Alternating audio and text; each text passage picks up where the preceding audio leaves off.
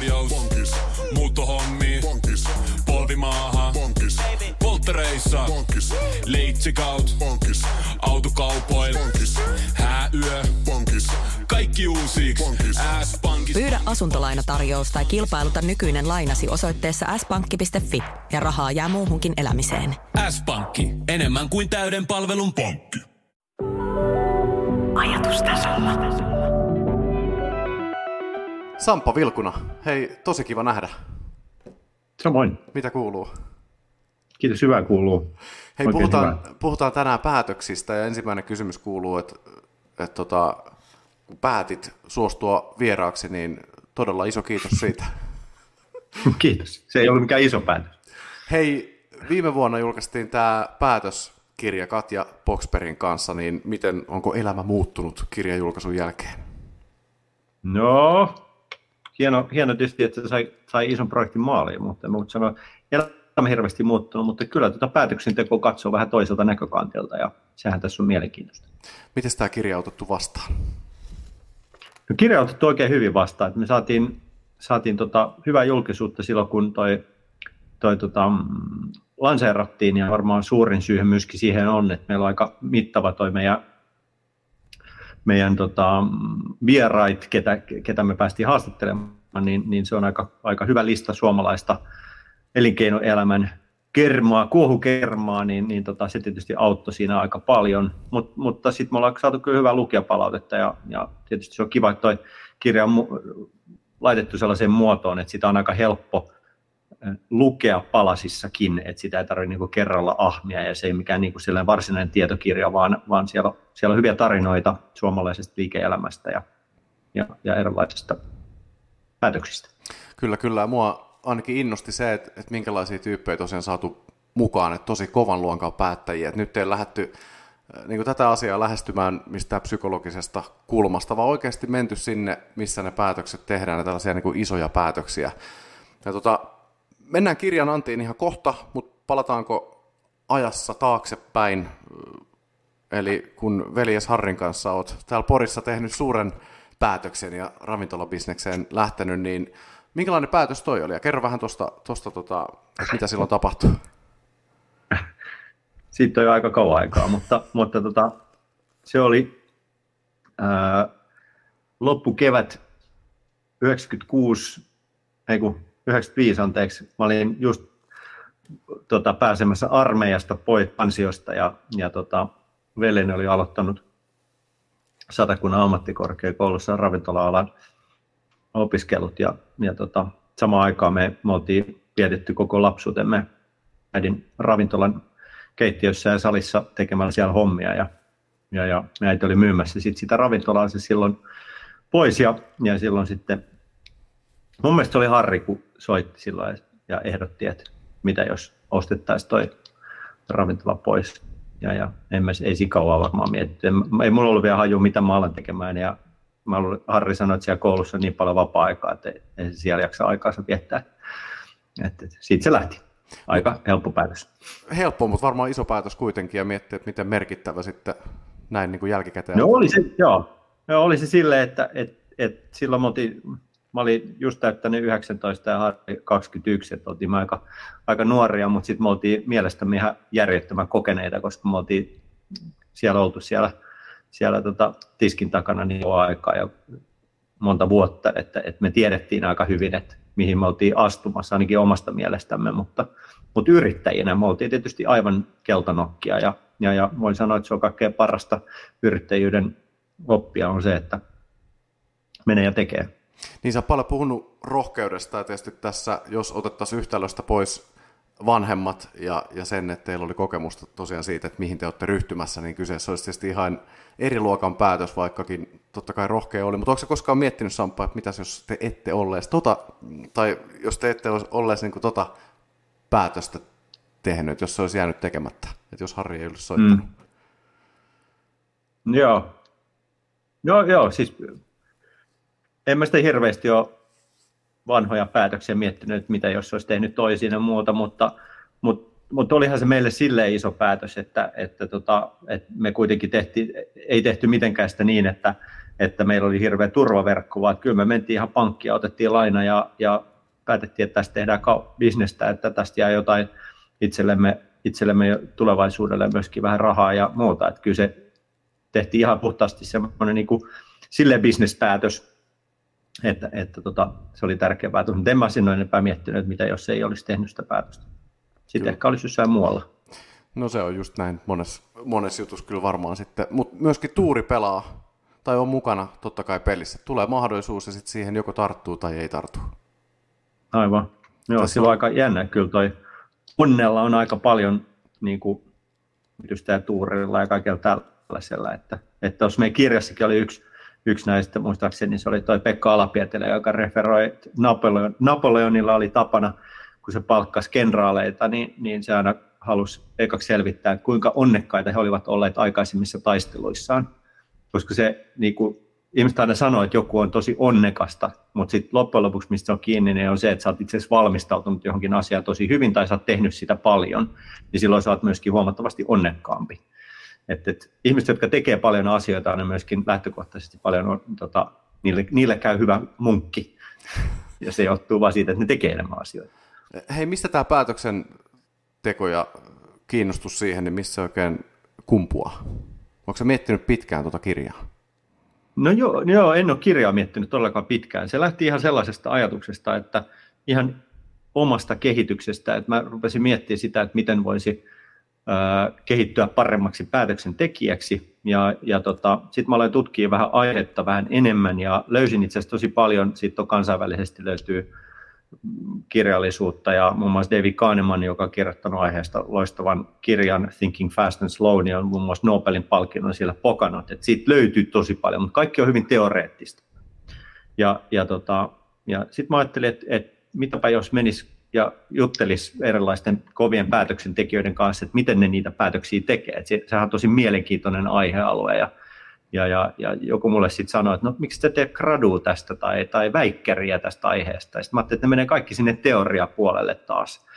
Ja, ja joku sanoi, että kirjoita joku artikkeli ja muuta. Ja sitten mä ajattelin, että no, että samalla kun tässä nyt tekisi tämmöisen niin kuin isomman tota, niin kuin haastattelurundin, että, että löytäisi sitä haastat, niin kuin semmoista, että miten niitä päätöksiä oikeasti tapahtuu, niin, niin kyllähän siitä sit voisi kirjankin tehdä. Ja me ollaan tuon Katjan kanssa aikanaan purehdittu muun muassa Atlantin yli kauan aikaa sitten ja, ja tutustuttu sitä kautta. Ja Katja on ansioitunut taloustoimittaja ja kirjoittanut muun muassa pari kirjaa. Ja, ja, ja Katjan kanssa mä sitten sanoin, että mulla olisi tämmöinen idis, niin sitten Katja innostui saman tien ja, ja, ja, ja sitten mulla oli yksi tuttu kustantaja ja soitin hänelle ja hän innostui kanssa. Ja sitten meillä olikin yhtäkkiä valmis, valmis tota, ää, käsikirjoitus, että, että mitä me ruvettaisiin tekemään, mutta en ollut vielä kirjoittanut yhden a lisäksi yhtään mitään muuta. Ja, mutta oli jo kustannussopimus ja, ja idea ja, ja haastateltavat oli valmiina. Sitten oli ainoastaan kirja piti kirjoittaa, mutta se oli hyvä semmoinen paine sitten taas, sitten se tuli myös tehty.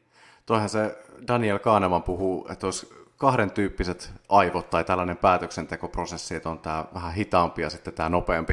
Niin oliko sulla minkä tyyppiset ennakkoluulot ennen kuin lähditte pureutumaan tähän aiheeseen ja tekemään näitä haastatteluja? Joo.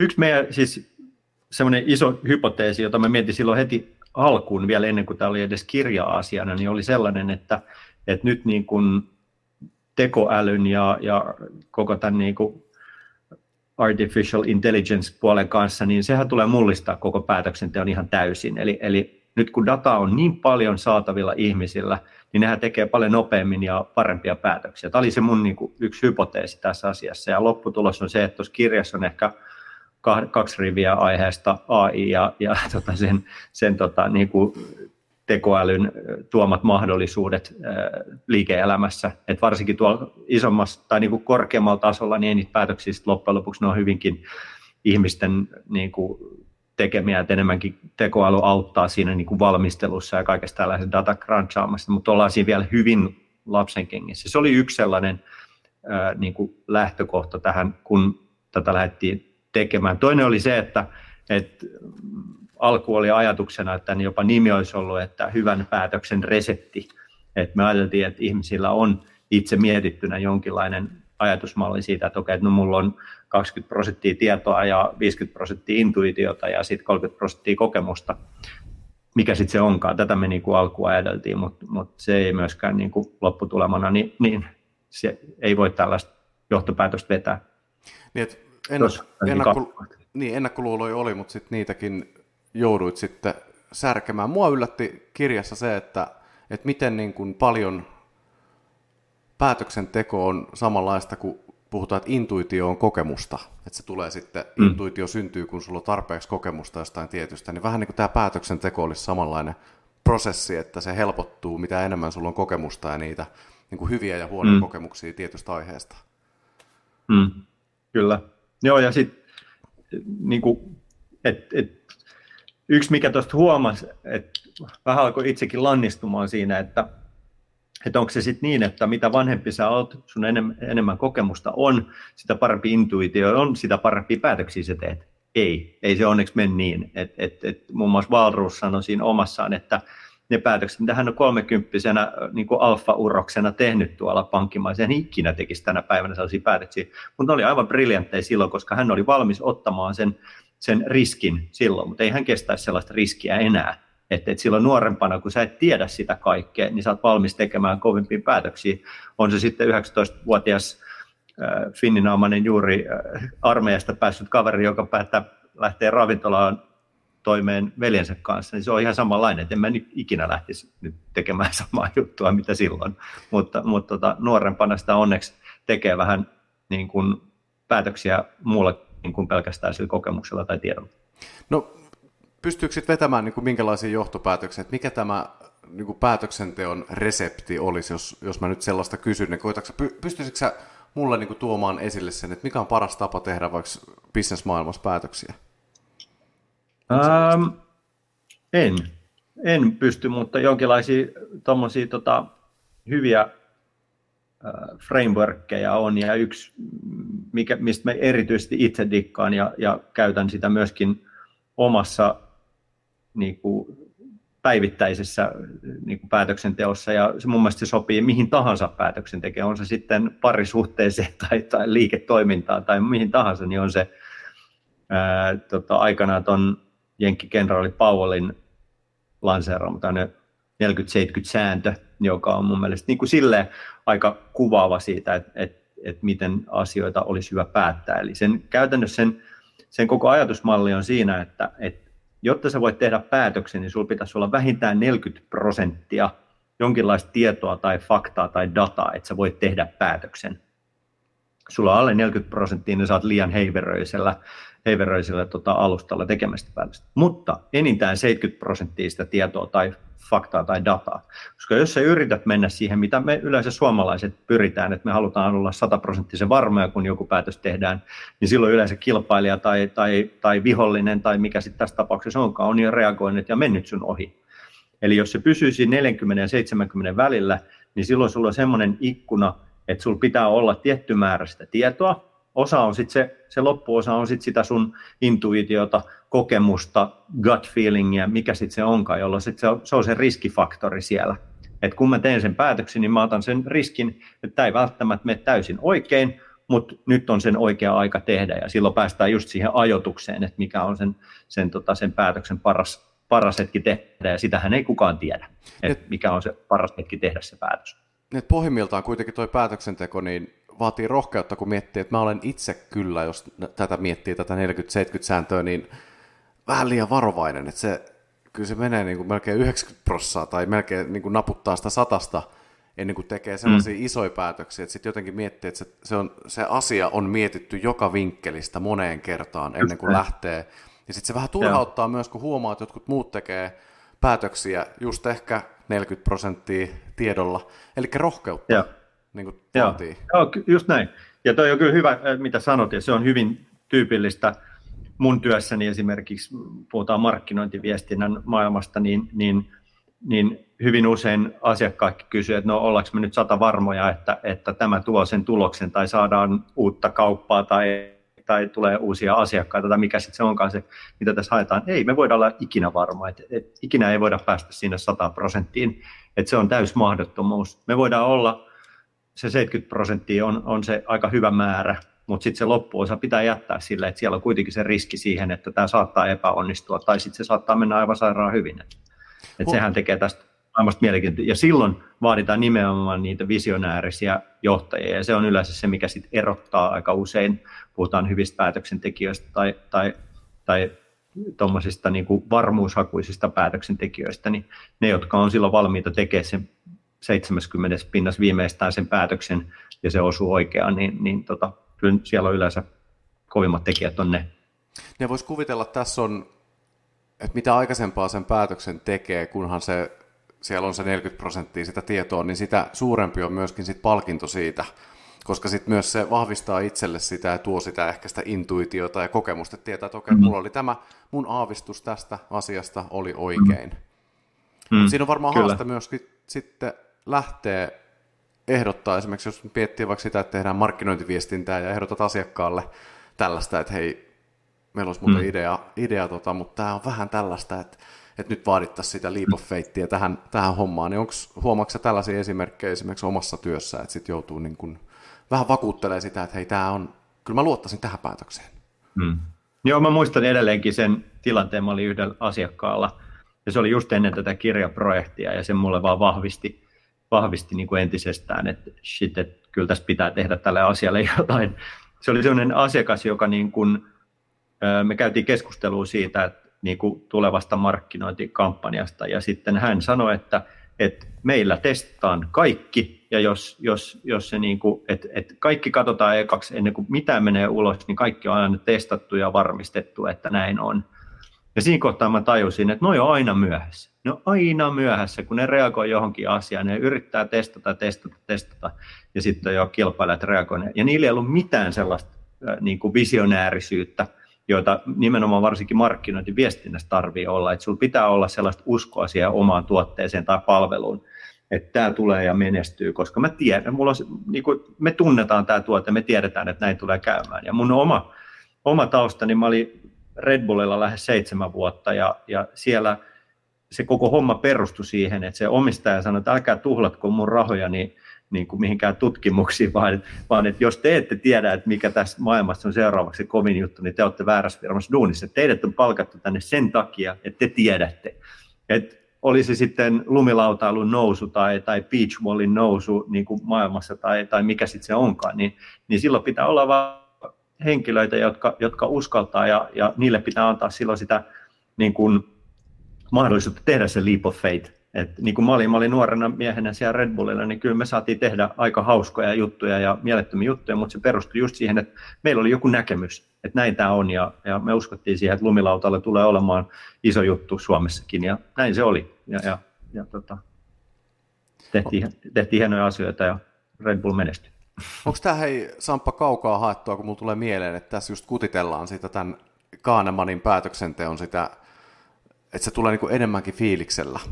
Et sen sijaan, että mietitään ne kaikki Excelit läpi ja tehdään tutkimukset ja mietitään tasan tarkkaan, että no ehkä kolmannella kvartaalilla sitten lähdetään toteuttaa, niin sitten mm. joku, joka saisi tällaisen menestyvän kamppiksen, jos puhutaan vaikka siitä, mitä, mitä teet niin kuin markkinointiviestinnän puolella, niin sitten sellainen fiilis, olisikin ehkä se, joka, joka niin kuin monesti, fiilis ja rohkeus voisi tuoda sen niin kuin paremman lopputuloksen. Hmm. Joo, mä oon itse hyvin niin kuin fiiliksellä päätöksiä tekevä ihminen ja mä, mä itse uskon siihen, että et, et, tai mä niin kuin vähän, vähän jopa väärä sanoa pelon sekaisin tunteen, mutta silloin kun rupesi tätä kirjaprojektia tekemään ja jos miettii tuon niin kuin tekoälyn ja, ja kaiken datan mahdollistamaa niin kuin mitä, se, mitä kaikkea se voi tuoda meille tähän niin kuin päivittäisen päätöksen, niin silloin kaikki sellainen niin kuin irrationaalinen ajattelu poistuu. Että sitten kaiken pitää olla hyvin rationaalista ja jopa sellaista pragmaattista ajattelua, että teen näin, niin sitten tapahtuu noin. Ja sitten poistuu kaikki sellainen niin kuin, ähm, irrationaalisuus, mikä, sit, mikä varsinkin luovalla puolella on tosi tärkeää. Pitää olla sellaisia asioita, että, että että on vaan sellaisia selittämättömiä asioita, että miksi näin on.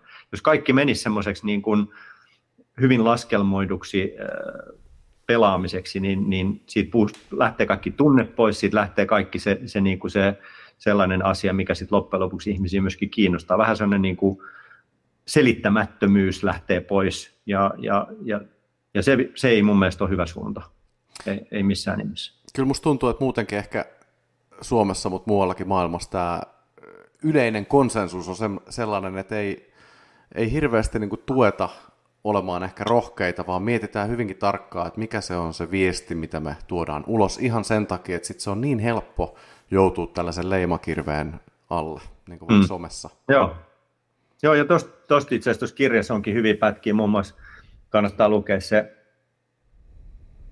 on tota ton, ähm, Peter Seliksonin osuus, missä hän puhuu nimenomaan tällaisesta suomalaisesta hallitustyöskentelystä, joka perustuu hänen mukaansa paljon siihen, että, että, että tota, hallituksissa pyörii ne samat naamat hallituksesta toiseen isoissa siis suomalaisissa pörssiyhtiöissä, ja sitten ne ei uskalla haastaa ää, tota, sitten kun ollaan tekemässä isoja päätöksiä, koska ne ajattelee, että no kun me istutaan siellä toisessakin hallituksessa, että musta ei tule semmoinen vähän vaikea ihminen täällä tässä, tota, tossa, tässä hommassaan.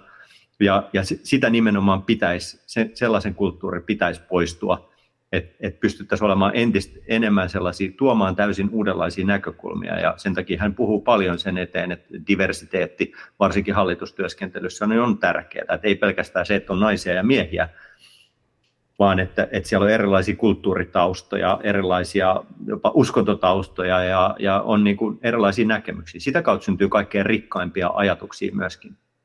Ja, ja toinen, joka siellä puhuu vahvasti tästä, on, on Sanna Suvantoharsa, Suomen vaikutusvaltaisimpia hallitusammattilaisia, niin, niin puhuu just siitä, että kun hän tekee paljon, anteeksi, ollut myös Tanskassa ja, ja Pohjoismaissa on erilaisissa hallituksissa, istunut muun muassa Sassin hallituksessa ja tällä hetkellä on muistaakseni Buu-konseptin hallituksen puheenjohtaja, niin niin hän puhuu just siitä, että, että Tanskassa esimerkiksi tapana on se, että siellä niin kuin käristetään ihan jopa, jopa niin kuin tahallaan niitä asioita, että sanotaan niin kuin vastaan ihan vaan siitä, että saadaan se hyvä keskustelu aikaan, että ollaan oikeasti katsottu niitä asioita monelta eri kantilta. Me ollaan ehkä pikkasen semmoista konsensushakkusta jengiä, jossa niin kuin varotaan sitä, että, että jos mä nyt sanon jotain, niin hermostuuko toi mulle, ja, ja, ja kyllä mä huomaan itsessäkin sitä, että, että totta kai haluaa olla hyvin sillä, että, että kaikilla on varmasti mukava ja muuta, mutta sitten kun aletaan puhua tärkeistä isoista päätöksistä, niin kyllä silloin ne kaikki, osa, kaikki kulmat pitäisi katsoa, että, että tämä on vähän niin kuin joka kantilta katsottu ja silloin tarvitaan sitä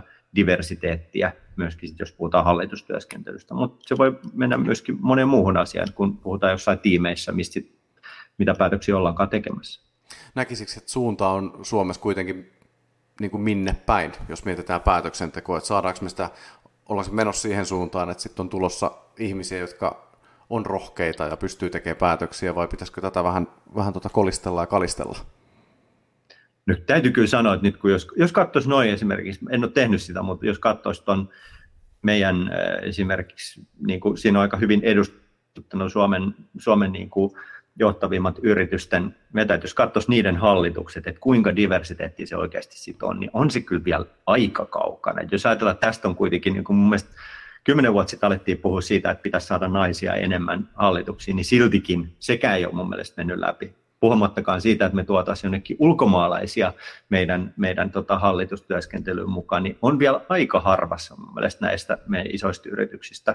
Siellä on muutamia loistavia poikkeuksia, jotka, jotka niin kuin on, on, on tota, ottanut tämän oikeasti niin kuin asiaksi, mutta kyllä vielä on isoja yrityksiä Suomessa, jotka niin kuin pelaa sillä, että kyllä me suomalaiset nämä tiedetään. ja ei se vaan näin Näkisikö, että tämä, on, tämä Suomen tilanne jotenkin, että me ollaan vähän jäljessä, jos vertaa vaikka muita Pohjoismaita, mitä, mitä niin kuin tähän asiaan tulee? No kyllä, jos katsoo ihan puhtaasti vaikka Ruotsiin tai, tai Tanskaan, niin kyllä me ollaan vielä siinä puolessa kyllä jäljessä tämän diversiteetin kautta. Ja kyllä mä luulen, että se lähtee myöskin ihan siitä, nyt tietysti olennainen hetki, kun on Ruotsissa vaalit menossa ja puhutaan paljon niin kuin, ää, tota, maahanmuutosta ja muuta, niin kyllähän se, on, kyllähän se nyt näkee Suomessakin siitä, että eihän me olla totuttu siihen, että, että, että esimerkiksi niin kuin, ihan puhtaasti niin kuin, ulkomaalaisia olisi enemmänkin täällä erilaisissa positioissa, että kyllähän me ollaan niin paljon pienempiä siinä asiassa kuin esimerkiksi Ruotsi. Että on todella paljon tekemistä. Voisi kuvitella, että kun tekee ton, tai kirjan tästä aiheesta, niin mulla nousee ainakin yksi kysymys sulle mieleen, joka on se, että näetkö nyt niin kuin monet muutkin asiat ehkä tällaisen päätöksenteon ää, tai tällaiset lasit silmillä, että jos nyt katsot vaikka kirjajulkaisun jälkeen, mitä joku poliitikko sanoo tai miten just Suomea ohjaillaan, niin aika vahvasti varmaan mietit sitä, että tämäkin asia, että voisiko sen voinut hoitaa noin tai näin. Mm, totta kai se voi olla aina viisastella tämän jälkeen, mutta en mä nyt ole mikään voi sanoa itseäni miksikään, miksikään tota, niin kuin kovaksi asiantuntijaksi. Mun ehkä duuni on enemmänkin tuoda sit heidän niin kuin näiden kovien päätöksentekijöiden niin kuin ajatuksia sellaiseksi, että, että isompi yleisökin pääsee niistä, niistä nauttimaan, että en mä nyt koe olevani mikään, mikään kova päätöksenteon asiantuntija, mutta kyllähän tässä on paljon oppinut tietysti. Onko tämä avannut sulle uusia ovia, tämä päätös julkaista kirja tästä aiheesta? No joo, me ollaan itse asiassa semmoinen kiva ovi on avautunut, että me ollaan nyt sitten jatkettu Katjan kanssa tekemään oma podcast-sarjaa ja, ja se on ollut äärimmäisen mielenkiintoista ja saatu sinne myöskin niin kuin ihan niin kuin huippuja mukaan ja, ja, ja haastatellaan nimenomaan. Ja nyt me tuodaan vielä entistä enemmän vähän ehkä vastuullisuusnäkökulmaa, koska vastuullisuus ja päätöksenteko on kyllä aika niin kuin olennaisia asioita tässä maailmantilanteessa just nyt, niin tota, sitä me tulee nyt syksyllä vielä lisää jaksoja siitä. Että se oli yksi kiva ovi, mikä on tässä avautunut. Hei, kirjan haastateltavista vielä, niin oliko siellä, tuliko mikään tarina sellaisena yllättävänä, että sä et, et, et itse et lähtisi tekemään tuollaisia päätöksiä, että oliko joku niin, kuin niin rohkea tai niin, niin, niin kuin boksin ulkopuolelta tehty päätös, että, että jotenkin niin kuin herätteli? Mm. No siis, en mä ihan varma päätöksistä, mutta semmoisia niin yllättäviä asioita, mitä, mitä siellä oli. Oli yksi, kun tota, se on mun mielestä todella kiehtova story, jonka Morten Mikkos kertoi ää, omasta näkökulmastaan. Ja Mortes Mikkos on siis, Morten Mikkos on siis ää, tota, suomalainen piilaukson, voi sanoa tämmöisessä kummisedäksi, eli, eli on ensimmäisiä suomalaisia, jotka on lähtenyt sinne silloin aikana ja, ja tehnyt siellä menestyksekkään tota, exitin ja, ja oli myymässä silloin, hän oli toimitusjohtajana silloin yrityksessä, joka sitten jenkit osti ja, ja teki miljardin tota, kaupat siinä yrityksestä, joka on ollut aika kova juttu siihen aikaan. Ja hän mainitsi, että, että itse asiassa hän kokee, että hän ei ole hyvä päätöksentekijä. Ja, ja mä niin kuin, että miten niin, että olet kuitenkin aika kovis, kovissa tota, liemissä keitetty ja tehnyt mielettömiä juttuja, niin sitten sanoin, että ei, kyllähän hän, hän itse kokee, että ei hän ole mikään kova päätöksentekijä, vaan, vaan hän on enemmänkin kerännyt ympärilleen ihmisiä, jotka on, on hyviä päätöksentekijöitä ja, ja sitten hän pystyy niiden, niiden kanssa sit pohtimaan näitä asioita. Mut, ja, ja sitten se kyllä heitti vähän leikiskin, sanoi, että no jos joku tarjoaa sulle miljardi dollaria yrityksestä, niin mikä päätöksentekijä se nyt on, että totta kai mä myyn. että et, et, ei se nyt hyvä päätöksentekijä kaipaa. Se oli mun mielestä tosi yllättävä. Toinen mun mielestä hauska anekdootti oli se, että ehkä Suomessakin aika tuntematon kaveri Jouko Pölönen, joka on siis Ilmarisen toimitusjohtaja. Ilmarin on kuin Suomen vaikutusvaltaisimpia yhtiöitä, eli ist, siis käytännössä he omistaa lähes kaikki Suomen, Suomen isoimmat yhtiöt eläkesijoituksiemme kautta. Ja, ja Jouko sanoi, että, että kun kysyttiin, että, että, että, että onko hänellä koskaan sellaista tilannetta, että hän vähän niin kuin, että pelkääkö hän sitä, että jos tämä menee nyt ihan täysin reisille tämä päätös, niin, niin miten hänen uralleen käy, niin hän sanoi, että hänellä on edelleen taksiluvat olemassa, että tota, jos tässä huonosti käy, niin hän voi muuttaa takaisin sinne Itä-Suomeen ja alkaa ajaa taksia, että ei hänellä ole sinällään mitään menetettävää. Ja mun mielestä toi on semmoinen aika hieno asenne, että, että, että ei tehdä päätöksiä sen mukaan, että, että sä mietit sitä omaa uraasi ja että sä niin kuin varmistelet koko ajan asioita, vaan toi kertoo mun mielestä sellaisesta niin kuin hyvän päätöksentekijän reippaasta rohkeudesta myöskin, että, että et ei oteta niin kuin turhia riskejä, mutta olla ottaa valmiit sellaisia riskejä, että mullekin voitaisiin käydä sillä niin kuin huonosti. Kyllä, kyllä. Ja mä en usko, että, että silleen tahallaan sitä niin kuin päätöksiä sen takia, että niin voisi käydä huonosti, koska mä luulen, että hän viihtyy varmaan paremmin tuossa nykyisessä toimissaan kuin siellä taksikuskina. Taksikuskina siellä Joensuussa. Mutta rohkeutta, rohkeus taas tuossa Rohkeutta, nimenomaan. esille. Joo. Hei, miten tämä Samppa kaikki sitten jotenkin muuntautuu vaikka ihan normaaliin arkeen? Et jos se nyt puhutaan niin kuin bisnesjohtamisesta, niin mitä tuosta kirjasta nostasit esille, mitä me voitaisiin kaikki käyttää? Ähm, no yksi, yksi on sellainen niin kuin ihan kuulostaa taas semmoisen, että kun joku viisas ihmisen sanoo, niin se kuulostaa tosi niin kuin hienolta, mutta sitten kun se sanoo tällainen tavis, niin se ei kuulosta miltään, mutta siis Antti Herli muun muassa sanoi, että, että, että, että parempi on tehdä huono, huono päätös kuin se, että ei tee päätöksiä ollenkaan. Että sen mä otan niin arkielämään, että, että semmoinen niin päättämättömyys on aika huonosta. Ja jos katsot mitä tahansa politiikkaa tai, tai tai arkielämän asioita, että jos sä jäät sellaiseksi vähän niin kuin, että no en mä tässä nyt, tai sä siirrät sitä päätöstä koko ajan eteenpäin, mm. niin, niin, niin kyllä se parempi on niin, että sä teet mieluummin sen huonon päätöksen. Se on sun henki, henkiselle kantille kans, kans hyvästä. Ja sitten toinen asia on kyllä se, että et, et tekee niitä päätöksiä paljon. Et, et, ei, ei niinku, mitä mä oon huomannut ainakin omassa elämässäni, että et ehkä aikaisemmin on tullut silleen, että ne vähän niin kuin, niitä kasautuu iso määrä ja sitten siitä tuleekin yhtäkkiä yksi iso päätös, kun mieluummin, että sä voisit tehdä niitä pieniä päätöksiä matkan varrella, jolloin se iso päätöskin on pienentynyt. Sitten loppujen lopuksi onkin aika helppoa. Et, et siinä matkan, matkan varrella sulla on paljon sellaisia pienimpiä päätöksiä, jotka sitten ei muodostu liian isoiksi päätöksiksi, jotka sitten on, muodostuu tällaiseksi vähän niin kuin isoiksi. En mä tiedä, en mä ole mikään parisuuden neuvoja, mutta tai joku miettii yhteisen talon hankkimista esimerkiksi, niin jos sä mietit, että mihin sä pilkot sen erilaisiin niin kuin välimatkoihin ja sä teet niitä pieniä päätöksiä siinä, siinä matkan varrella, niin loppujen lopuksi sen päätöksen tekeminen hankkia se talo yhdessä kumppanin kanssa, niin onkin sitten yhtäkkiä helpompaa, kun on käyty monta eri päätöstä, mutta jos vain yhtäkkiä heittää palloille, että hei, no rakennetaanko talo yhdessä, niin, voi niin. olla niin kuin, se on niin kuin aika merkittävä asia siinä, mutta, mutta jos siinä on tapahtunut välissä paljon muuta, niin se on paljon helpompaa. Mä oon viime aikoina miet, miettinyt, miettinyt just tota, mitä sanoit ekaksi tämä, että, että jos ei tee sitä päätöstä niin kuin ollenkaan, niin kyllähän se niin menee, että kyllä me kadutaan asioita, joita me ei tehdä. Mm. Koska sitten siinä ei ole, sä et pysty koskaan niin kuin itselle sitä sel- selittämään mistään suunnasta, että miten se olisi mennyt, mutta jos sä teet jotain ja onnistut, niin sitten se on hyvä juttu. Jos sä teet jotain ja epäonnistut, niin sitten sulla on kuitenkin mm. siihen liittyen tarina, mutta sitten se, jos sä et edes yritä tai tee sitä mm. päätöstä, niin sitten se, se jää niin kuin aina sellaiseksi jotenkin abstraktiksi se, se koko juttu. Et mieluummin sitten tekee sen mm. päätöksen, oli se sitten hyvä loppupeleistä tai huono. Kyllä, kyllä. Hei, mistä teidän uutta podcastia ja mistä kirjaa saa? Kerro vähän linkkejä. Ää, podcasti löytyy Spotifysta hakusanalla päätös luonnollisesti, ja, ja siellä on tosi mielenkiintoista. Siellä on muun muassa Mika Anttosen tota, ST1 perustaan ja story muun muassa siitä, että kuinka, kuinka tämä maailma olisi parempi paikka, kun tehtäisiin hyviä päätöksiä. Ja, ja sitten siellä on muun muassa harvoin Suomessa kuultu Susan Duihoven, joka on Sanoman tota, vetäjä. Ja Susan lähti mukaan kanssa puhumaan hänen näkökulmastaan siitä, että minkälaista olla, ää, tota, hän on hollantilainen, mutta on Suomessa jo ollut mitä 6-7 vuotta ja minkälaista on täällä tehdä bisnestä ulkomaalaisena, niin tosi mielenkiintoisia näkökulmia. Ja kirja löytyy kyllä BookBeatista ja, ja kaikista noista storytelleista, mutta löytyy myöskin toivottavasti myöskin kirjakaupoista kautta maan. Kyllä, kyllä. Ottakaa haltuun. Hei, Sampa Vilkuna, kiitoksia haastattelusta. Kiitos paljon. Ajatustasolla.